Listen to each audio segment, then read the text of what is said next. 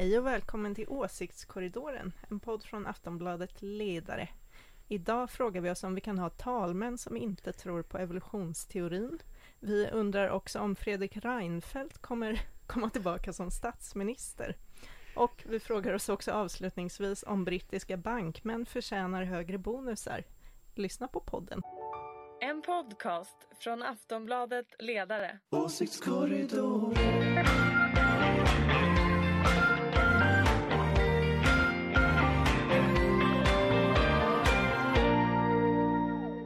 Välkomna till Åsiktskorridoren, en podd från Aftonbladet Ledare och din värmekälla i den politiska höstkylan. I förra veckan blev det ju 3-0 på Stora Valla, men ingen podd, så det finns verkligen mycket att prata om. Eh, med mig har jag, precis som vanligt, vår panel med några av landets skarpaste politiska kommentatorer. Från den gröna och liberala tankesmedjan Fores, Ulrika Schenström. Jag brukar ju presentera dig som oberoende moderat. Ja, så är det. Hej, här är jag. Från Aftonbladets oberoende socialdemokratiska ledarsida, Susanna Kierkegaard. Hallå? Och dessutom Aftonbladets politiska chefredaktör Anders Lindberg. Dig kallar vi förstås oberoende socialdemokrat. Hej hej! Själv heter jag Ingvar Persson och skriver till vardags ledare i Aftonbladet. Eh, I den här podden är det ju som lyssnarna vet min uppgift att ställa frågorna och så gott jag kan försöka hålla en liten smula ordning. Eh, det finns som sagt massor att prata om så vi sätter igång direkt. Det första den nya riksdagen gjorde efter valet var ju att välja om Andreas Norlén till talman. Var det ett bra val Susanna? Man, just nu är man ju bara glad så länge någon inte är nazist, känner jag. Eh, Så det var väl ett bra val under omständigheterna med tanke på det som fanns att välja mellan. Känner ni andra också så eller? Ulrika ser chockad ut. Ja, jag, ja, nej, ja, jag brukar inte vara den som tappar greppet så här. Men, Var det så konstigt? Ja, nej, men eh, jag, jag, jag kanske inte skulle uttrycka mig riktigt så, men, men eh, det är väl jättebra att, att Andreas... eh, Så, nu ska jag lugna ner mig lite här.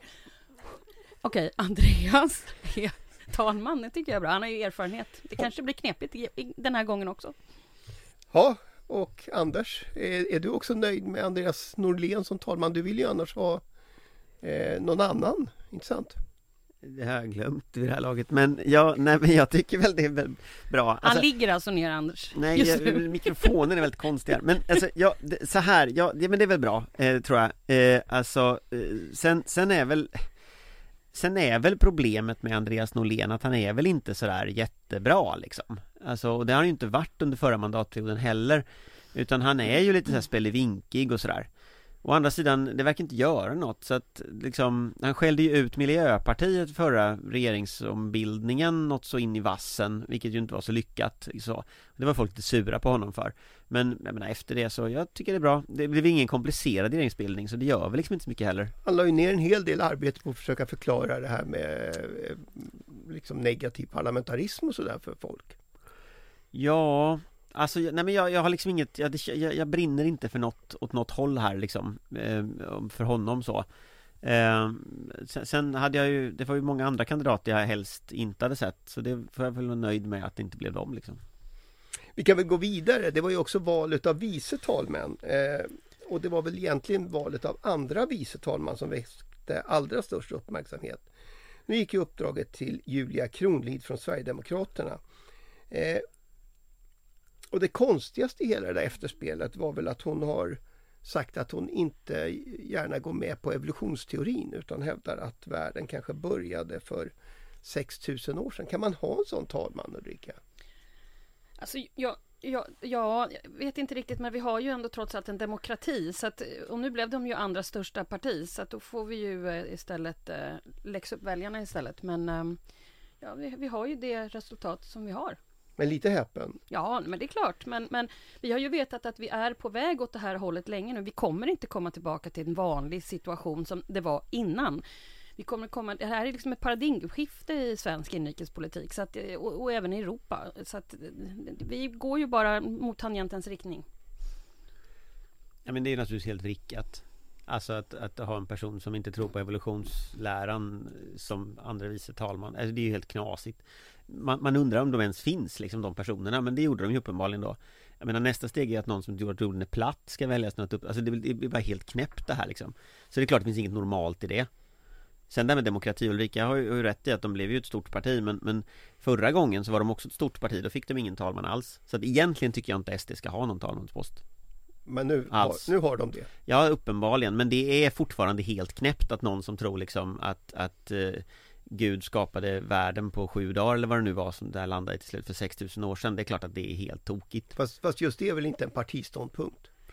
Nej, men, men det var någon som skojade om bordsplaceringen på Nobelfesten här som jag tycker är ganska roligt. Att Svante Pääbo då som har forskat på neandertalarnas gener mycket Ska då eh, placeras bredvid en person som tror att eh, jorden eh, skapades för 6000 Det är väldigt roligt, men det visar ju också hur knäppt det här är liksom det finns, liksom, det finns inget normalt i detta. Man kan liksom inte säga att det inte är normalt i detta. Är det, är det den sortens humor man kan förvänta sig av Nobelkommittén, Susanna? Jag vet inte, men det finns, man får hoppas att man kan skratta åt det i alla fall. Det är så bisarrt så det går liksom inte att göra så mycket annat, du, tänker jag. Det är, väl värre, det är väl egentligen värre att människan har skrivit massa motioner mot abort. Ja. Det, det, är ju värre, alltså det, det här med jorden är platt eller skapad för 6000 år sedan, det är knäppt liksom.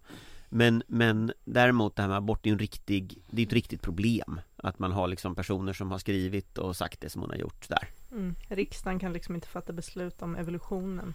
Nej. Den har redan hänt. Den har inträffat. Men, men spelar det någon roll om hon är talman eller inte? Riksdagsledamot är hon ju just som Ulrika säger eftersom väljarna Men det är klart det spelar roll vilka man väljer på rikets högsta ämbeten. Och, och, och om man kollar på Roe vs Wade och diskussionen i USA om aborträtten så ska man nog vara ganska tydlig med att det här det, det, finns krafter som vill inskränka aborträtten Lyfter man fram sådana krafter så är det klart att det blir liksom en, en, en en symbolisk, kan vara ganska viktig fråga. Eh, och det finns ju en fråga, spelar det någon roll vad man tycker om någonting? Eh, I rollen som andre vice talman? Ja, det gör det. Det finns ganska många saker jag kan tänka mig som man tycker som skulle vara helt oacceptabla. Jag tycker att aborträtten är en sån fråga. Det är liksom ingenting som vi kan kompromissa om i Sverige. Men eh, väljarna har ju uppenbarligen röstat på henne. Ja men väljarna direkt väljer ju inte andre vice talman så vitt jag vet. Så att väljarna kanske röstade på henne som ersättare i kulturutskottet, jag vet inte.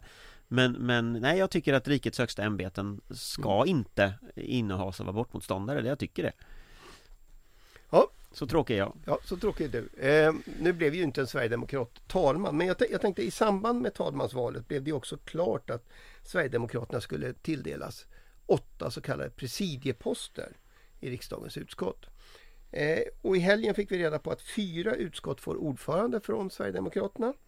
Eh, Tobias Andersson i näringsutskottet och Magnus Persson i arbetsmarknadsutskottet har ju inte skapat så stora rubriker. Men eh, däremot blev det ju rätt mycket prat om att Richard Jomshoff, den tidigare partisekreteraren, eh, tar över justitieutskottet och att Aron Emilsson eh, tar över utrikesutskottet.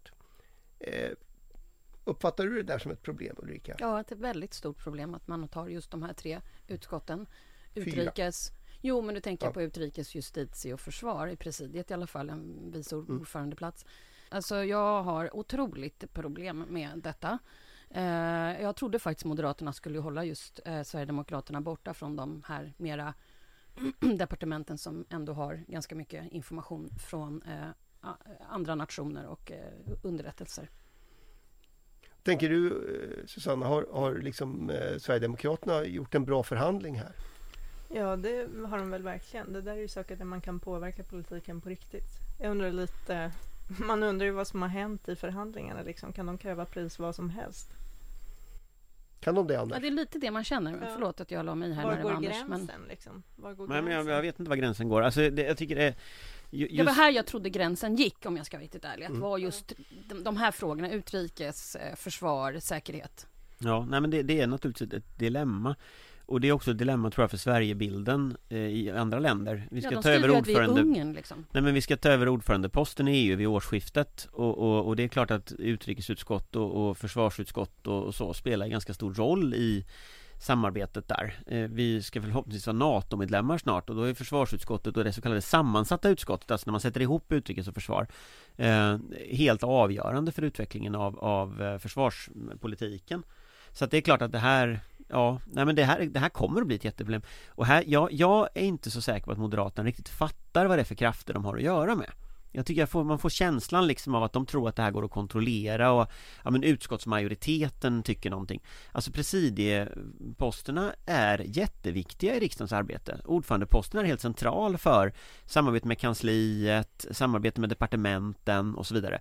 Därför att informationen kommer den vägen. Och över tid, under fyra års tid, så kommer till exempel utrikesutskottsordförandeposten att spela jättestor roll. Så att jag menar, jag, jag, jag, jag visste inte om jag trodde att gränsen gick här. Jag har liksom tappat tron på gränser, skulle jag säga, eh, när det gäller detta. Men ja, det är ett jätteproblem. Alltså det kommer bli ett jätteproblem, tror jag, för Moderaterna. De kommer få hitta en egen kontakt mellan regeringskansliet och sitt utskott, dessutom förbi detta. Eh, så, så att det är liksom, det kommer bli mycket tra trassel med det här, tror jag. Men Ulrika, som ju har erfarenhet eh, av en moderatledd regering. Mm. Eh, kan man inte tänka sig att eh, liksom näringsutskottet och arbetsmarknadsutskottet också är rätt avgörande för, för den praktiska politiken? Jo men absolut, men nu, nu hakade jag väldigt mycket på det här med utrikesförsvar, säkerhet. Men, men de kommer ju sitta, tror jag, i utskotten och göra beställningar på proppar. Det, det, det är ju så de kommer att jobba eftersom de är riktigt, riktigt duktiga på att uppenbarligen förhandla. Men har också en plan för hur de ska lägga upp det här. Och jag tror att det kommer sluta med att det kommer att bli en M, L, eh, KD-regering som eh, kommer att driva sverigedemokratisk politik. Och jag tror samtidigt att Jimmy Åkesson kommer att springa runt på sitt riksdagskansli och också vara en oppositionsledare, liksom på något sätt. Om inte sossarna skärper sig och verkligen blir en oppositionsledare med riktiga förslag, reformer, Anders, långsiktiga strukturella reformförslag. Om de gör det som kanslihushögern eller Nya Moderaterna gör, då finns det en chans. Men jag tror att Jimmy kommer gå omkring och tänka högt alla Göran Persson hela tiden och bara dra till sig ännu fler väljare. Det är i alla fall risken. Och då är vi egentligen inne på nästa fråga också. Eh, redan imorgon ska ju faktiskt Ulf Kristersson återrapportera till Andreas Norlén som vi pratade om här tidigare. Eh, vad kommer han säga då? Eh, Anders? Ja, alltså antagligen så blir det väl, om man tittar på tidplanen så blir det väl en, en mellanåterrapportering. Nästa onsdag ska väl liksom slutrapporteringen vara antagligen, eller nästa vecka i alla fall. Eh, Så då får han väl berätta liksom vilka som ingår i regeringen kanske vi får reda på, vilka partier det blir. Eh, Vi kanske kan få reda på eh, något om den politiska inriktningen det vore intressant. Men jag tror inte vi kommer att veta så mycket mer än, än, det Utan jag tror att det kommer att ta ytterligare en vecka. Han har ju begärt att få två veckors tid liksom. Eh, Och det, den ska väl använda antar jag. Men de beskeden räknar du med att vi får imorgon? Vi kan nog få dem eh, Men jag vet inte, det beror på hur mycket som är klart. Alltså i, i det här. Jag tror som Ulrika också att det kommer att bli en MKDL-regering med stöd av, av SD i riksdagen eh, Som en slags grundkonstruktion men sen finns det ju massa detaljer i det Alltså vilka departement kommer SD få tjänstemän på? Eh, är det här ryktet sant att SD tänker använda de tjänstemannabefattningarna som mera politiska befattningar? Att det är personer med väldigt bred politisk bakgrund kanske ska få liksom tjänstemannajobb i regeringskansliet? Någon slags skuggstatsråd? Eh, hur kommer liksom SDs talespersoner att fungera i relation till detta? Eh, ska de ha liksom regelbundna möten? Ska SDs riksdagsgrupp eh, utöva veto mot, vilka, och mot olika saker? Alltså det finns en massa frågor som, som liksom blir intressant att fråga då om när man presenterar den här konstruktionen mm. Och det tror jag inte vi får svar på imorgon Det, det skulle förvåna mig, men det vet man ju inte Men tror du att du får svar på det om en vecka då? Ja det tror jag, jag tror att SD kommer vara noggranna med att skriva ner saker Eh, jag tycker erfarenheterna från decemberöverenskommelse och januariavtal är att det som inte är nedskrivet på papper, det gäller inte. Och det, den läxan tror jag SD har lärt sig. Eh, så att de kommer nog vara noggranna med att det ska skrivas ner och liksom detaljeras allting. Det skulle förvåna mig annars. Kommer du att följa presskonferensen imorgon efter det här? Självklart. Jag tror ni inte att jag alltid sitter jo, klistrad? det tror vi i och för sig. Oj, vi har möte, vi måste flytta det här mötet. Det är en direktsändning, jag måste se den. Mm. Ja, självklart. Vilken tid är det förresten?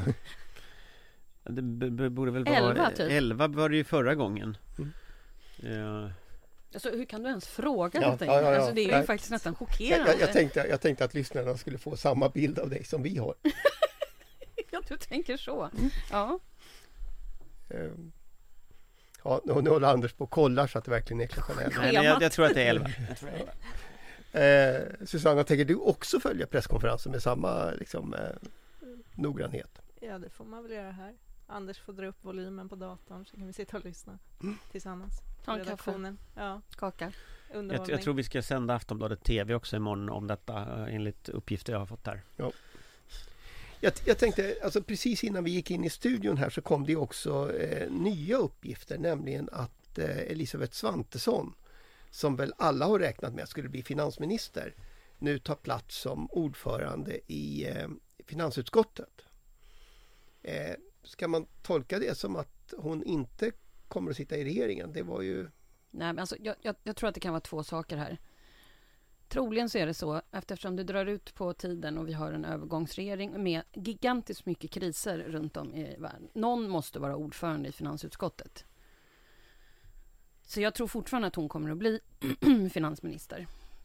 Men någon måste ju hålla i rattarna i utskottet och jag tror hon vet hur man gör det, så att säga, har den erfarenheten. Men, men sen finns det ju en liten sån här Anders Borg-kör som liksom, det blir Borg nu! Ehm, men eh, ja, jag, jag tror inte det. Men om hon skulle stanna där och inte flyttas på sig, då skulle jag tro på Anders Borg. Du tror på Anders Borg? Nej, jag tror inte det Anders, lägg av nu. Nu, sa, nu gjorde du så igen. Det var inte vad jag sa, det var inte vad jag Nej, sa. men det är jag som klipper efteråt Ja men gud, lägg av! Men allvarligt talat, eh, alltså det vore ju lite intressant Ah, ah, Tänk, tänk på att alla spekulationer så här, Folk spekulerar om Bildt, folk spekulerar om Borg Ingen spekulerar om Fredrik Reinfeldt tillbaka till regeringen Nej. Alltså Nej. det, det är liksom Tänk vilken skräll det skulle men bli, det- när han blir utrikesminister. Ja, liksom, eller statsminister Nej men, alltså det, det skulle vara en skräll Ja, det ska vara en skräll. Eh, men men eh, att, att de här spekulationerna håller på, är det liksom en del utav eh, det moderata partiets inre liv eller? Det finns säkert, alltså jag tror inte att det, det är inte läckor utan det är så kallat spinn.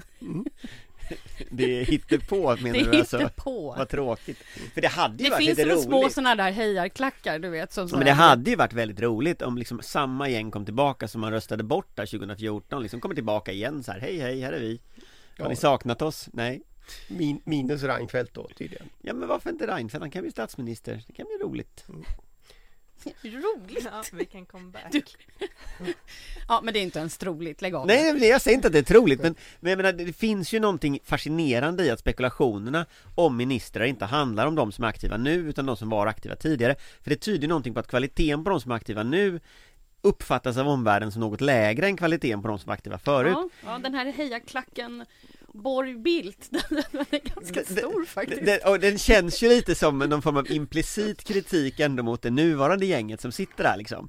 Eh, Och det kanske den är också, jag vet inte, jag kan inte Moderaternas inre liv. Men, men eh, Om jag var liksom Elisabeth Svantesson skulle jag bli rätt sur om folk spekulerade om det skulle vara Anders Borg som skulle bli faktiskt. Men, ja. Eh, och det, nu kan man säga att nu kommer den här podden, nu är det på är väg det att bli som... Ja, exakt. Men, men Ulrika, eh, Ja, mm, jag ska eh, skärpa mig. nej, skulle det inte se jättekonstigt ut om man gör så att man, man liksom nominerar och väljer Elisabeth Svantesson till ordförande i finansutskottet den här veckan och så nästa vecka. Jo, men det kanske är någonting som måste hanteras där. Jag tror mest på denna, så jag tror att hon ska hantera någonting i finansutskottet och sen blir hon FM och sen så är det någon annan som träder in i hennes ställe i utskottet. Ja, eller så blir det Borg Nej men sluta!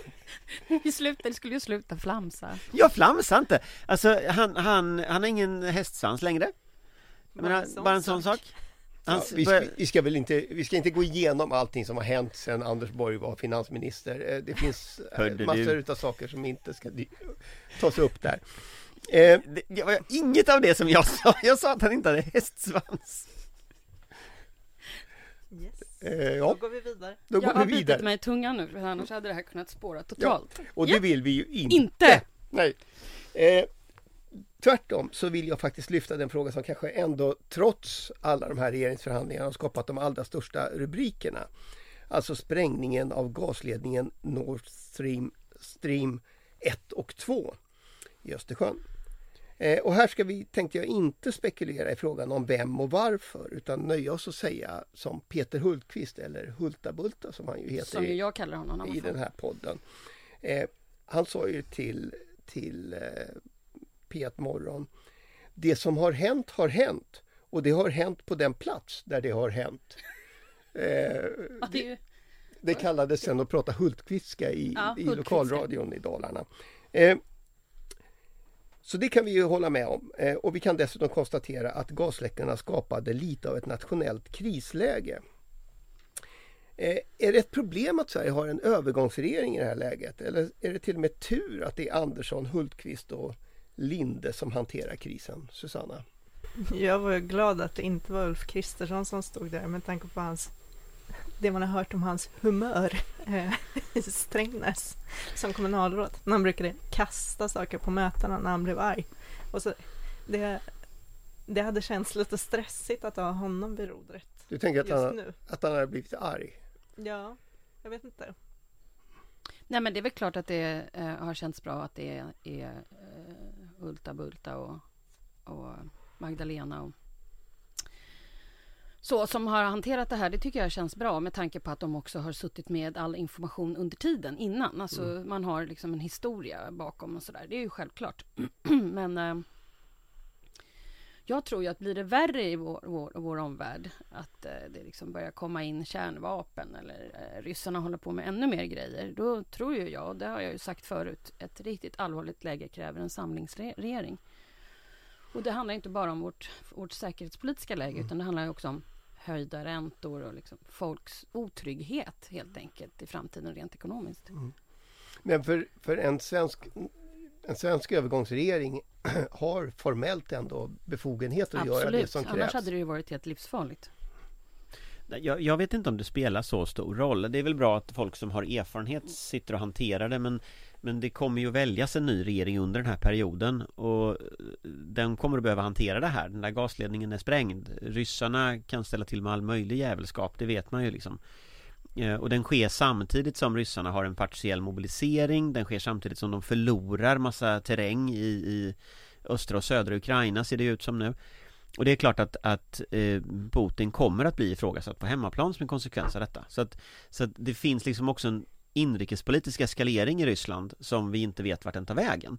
Och nu har de då annekterat de här eh, de här eh, delarna av östra Ukraina olagligt då efter de här fejkomröstningarna. Så det sker ju många saker på en gång i, i Ryssland. Jag, jag skulle inte skriva av möjligheten att Putin gör något riktigt dumt. Alltså jag skulle inte skriva av möjligheten att man använder någon form av mindre kärnvapen till exempel i, i östra Ukraina. Och det skulle i så fall få fruktansvärda konsekvenser. Ja, eh. USA är tvungen att, att svara på ett sådant angrepp, annars riskerar man hela sin avskräckningsdoktrin i, i, i alltså, Sydkorea, Japan, Taiwan, mot Kina, för liksom baltiska staterna, för Polen. Eh, och, och menar, även om USA skulle svara med konventionella vapen mot Ryssland så är det klart att eskaleringen är helt oöverskådlig i ett sånt läge. Så att jag tycker läget är väldigt jobbigt. Sen om det, sen om det ska vara en samlingsregering eller inte, alltså vi ska nog räkna med att det säkerhetspolitiska läget kan ta över eh, det, inrikespolitiska. Även om räntor och även om liksom matpriser och sådär är stora frågor så, så den risken för eskalation just nu i Östersjön som en konsekvens av att ryssarna spränger den här gasledningen, det är klart att det är Nej, det, jag tycker det är, det, är ett väldigt otäckt läge. Är det, är det svenska politiska landskapet förberett för det? Om jag frågar Susanna. Nå, det vete fan. Det, eller man får inte svära på den, förlåt. Det, det, det vet jag inte. Det känns ju... Det är så himla stökigt inrikespolitiskt att det är liksom svårt att styra om och börja fokusera på säkerhetspolitik och eh, titta utåt på något sätt. Eh, jag tror det är svårt och särskilt som vi pratade om nu med Sverigedemokraterna att vi har ett parti som ställer vilka krav de vill på regeringen verkar det som, eh, den blivande regeringen i förhandlingarna eh, och det partiet har nära kopplingar till Ryssland. Alltså det, Nej, jag tror inte vi är jätteförberedda på det. Samtidigt så blev det ju någon sorts borgfred under åtminstone några timmar när man, när man ansökte om NATO-medlemskap. Ulrika? Ja, absolut. Men nu börjar ju läget bli allt mer allvarligt på riktigt. Alltså det, det trappas ju upp. Och är det så att det fortsätter, och precis som Anders just sa, så tror jag samma sak. Att det finns risk för att de släpper en, en, en bomb av atombombsslag. Eh, och eh, då blir det ju väldigt komplicerat. Ja, alltså vi måste, att... börja, vi måste börja ta liksom höjd, tror jag, i vårt tänkande för detta. För man ska också vara medveten om att det pratas om taktiska kärnvapen. Och det är en sån sak som jag tror är väldigt viktigt att man har med sig, att det finns inga taktiska kärnvapen. Nej. Alltså ett kärnvapen är ett strategiskt vapen som kommer att förändra kartan fundamentalt. På samma sätt som kärnvapenladdningen över Hiroshima och Nagasaki förändrade liksom förra seklet så kommer en sån sak att fullkomligt förändra stormaktskonkurrensen i detta sekel. Så att, så att det, vi, vi, vi riskerar liksom en situation som är otroligt allvarlig. Eh, och, och jag, jag, jag tänker i mitt huvud i alla fall att, att politikerna klarar det. Därför att politikerna är, speciellt de som håller på med försvars och säkerhetspolitik, de, de tänker i precis de här banorna. De har funderat på de här sakerna innan. De svenska myndigheterna som hanterar detta är kompetenta att hantera det. Så att det, det och det, det, kommer inte att spela jättestor roll att vi byter regering för den sakens skull. Nej, det kommer inte göra det, för det här är liksom för viktigt för Sverige. Sen vad det på lång sikt ställer till med liksom ekonomiskt och politiskt i världen, det, det kommer ju den regeringen att få hantera liksom. Men, men jag, jag tänker, jag, jag ser liksom inget jag, alltså vi kan byta regeringar i Sverige liksom. det, det, klarar vi av Myndigheterna finns där de finns, alla tjänstemän finns där de finns, Försvarsmakten finns där de finns liksom. Så, så eh, den, den liksom inrikespolitiska scenen är på ett sätt ett, ett spel på ytan när vi kommer till de här frågorna? Ja, jag tror det. Jag, jag, tror inte, jag tror inte, om man ska uttrycka mig i klartext så tror jag det kommer Socialdemokraterna och Moderaterna och Liberalerna möjligen och KD möjligen, C möjligen att göra upp med det kommer inte andra partier att vara en del av utan det här, det här går tillbaka på liksom järnaxeln kring svensk säkerhet och det är jag ganska säker på Och jag tror att de samtalen redan har börjat Skulle förvåna mig ja, extremt det, mycket om det, det inte har börjat Det måste vara så, så. Men, men jag menar, och samtidigt då så, och det är därför jag ställer frågan. Jag tänker, det, det var ju ett oerhört skifte när man bestämde sig för att eh, Sverige skulle gå med i NATO. Eh, och, och, så var alla överens under en kort tid.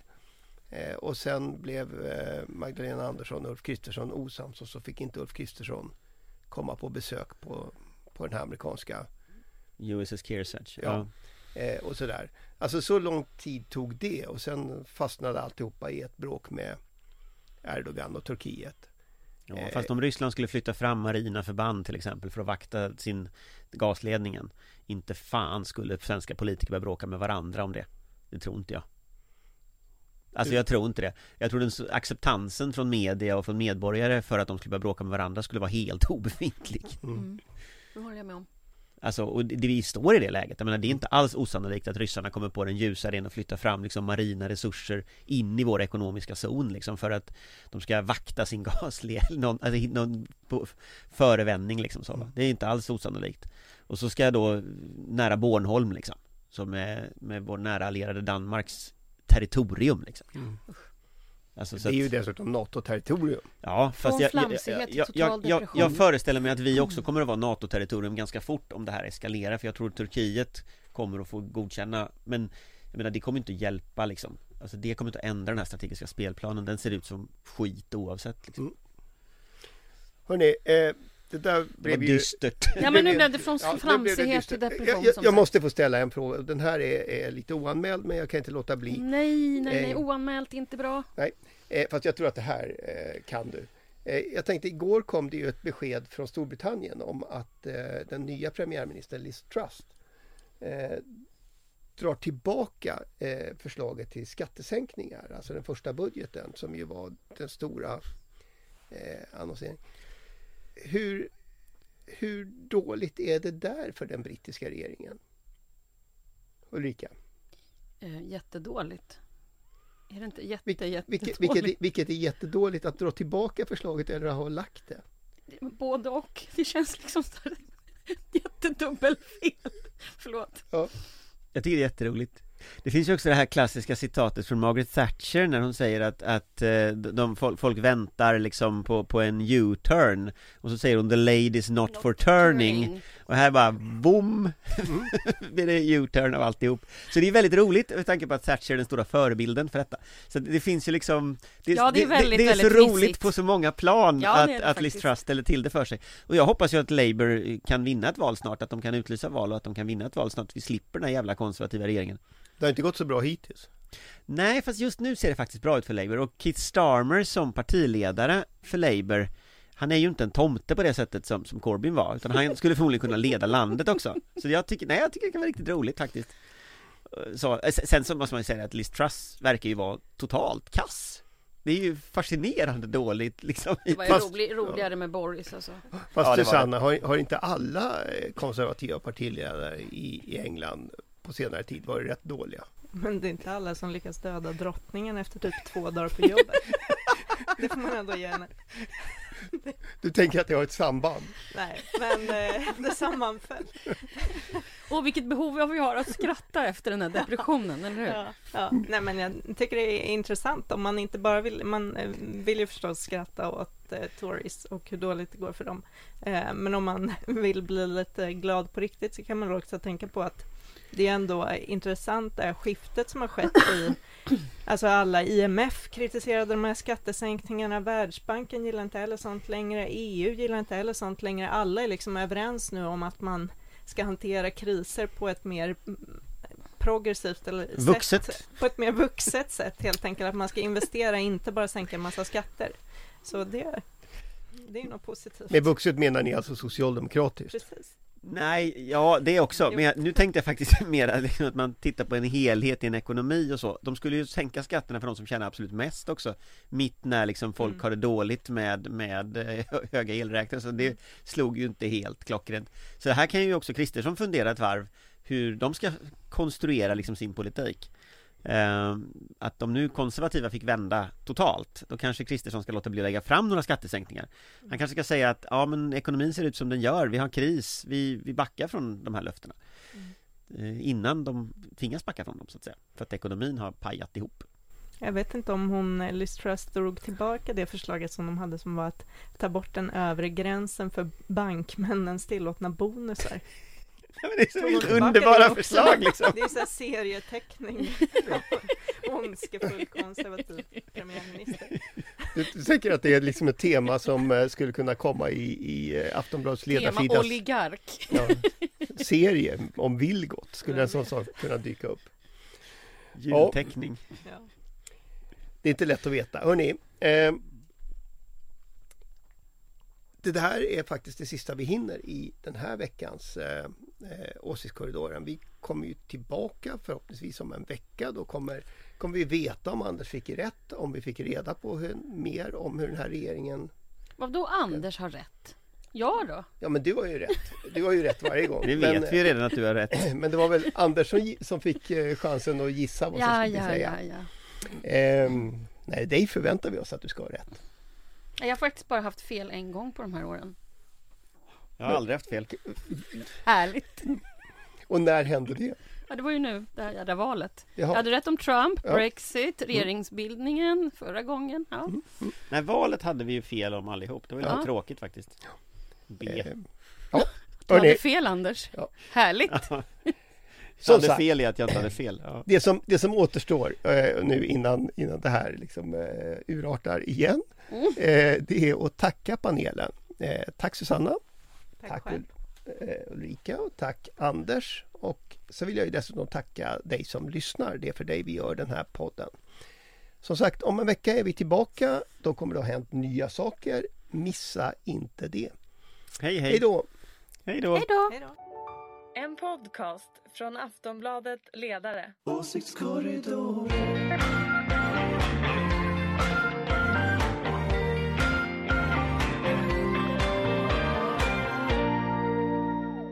Du har lyssnat på en podcast från Aftonbladet. Ansvarig utgivare är Lena K Samuelsson.